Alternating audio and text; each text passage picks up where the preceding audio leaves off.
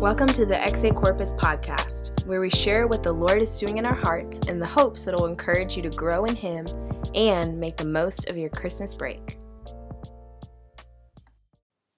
Hey, this is Brian, and welcome to today's devotional. Today, we're going to be talking about Jesus' favorite gift. If Jesus were to make a Christmas list, what do you think he would put on it? We'll get to that later. Isaiah 9 6 foretells Jesus' birth.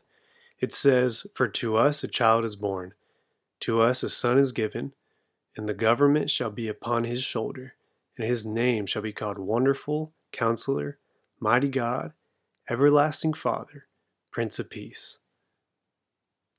For to us he was born. For you he was born. For me he was born. He was born for us as a gift.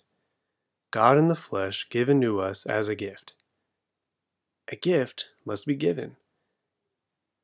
John 3:16 says, "For God so loved the world that he gave his one and only son, that whoever believes in him shall not perish, but have eternal life."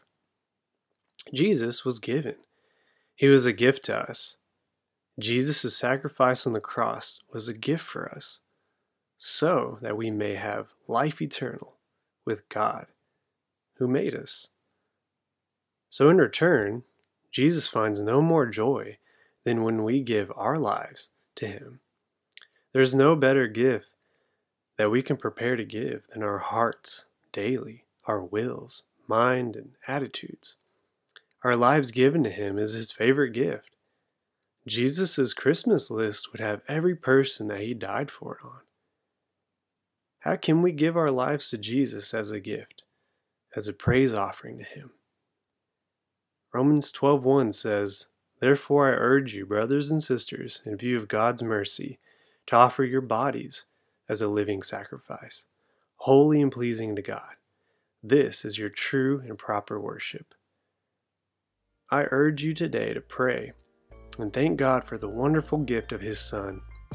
I challenge you to write a Christmas list for Jesus of five people that haven't given their lives to Him, five people that you know, and begin to pray for them and share with them the greatest gift that God has ever given. The gift of Jesus, the gift of His birth, His death, and His resurrection, that we may know Him and have life through Him.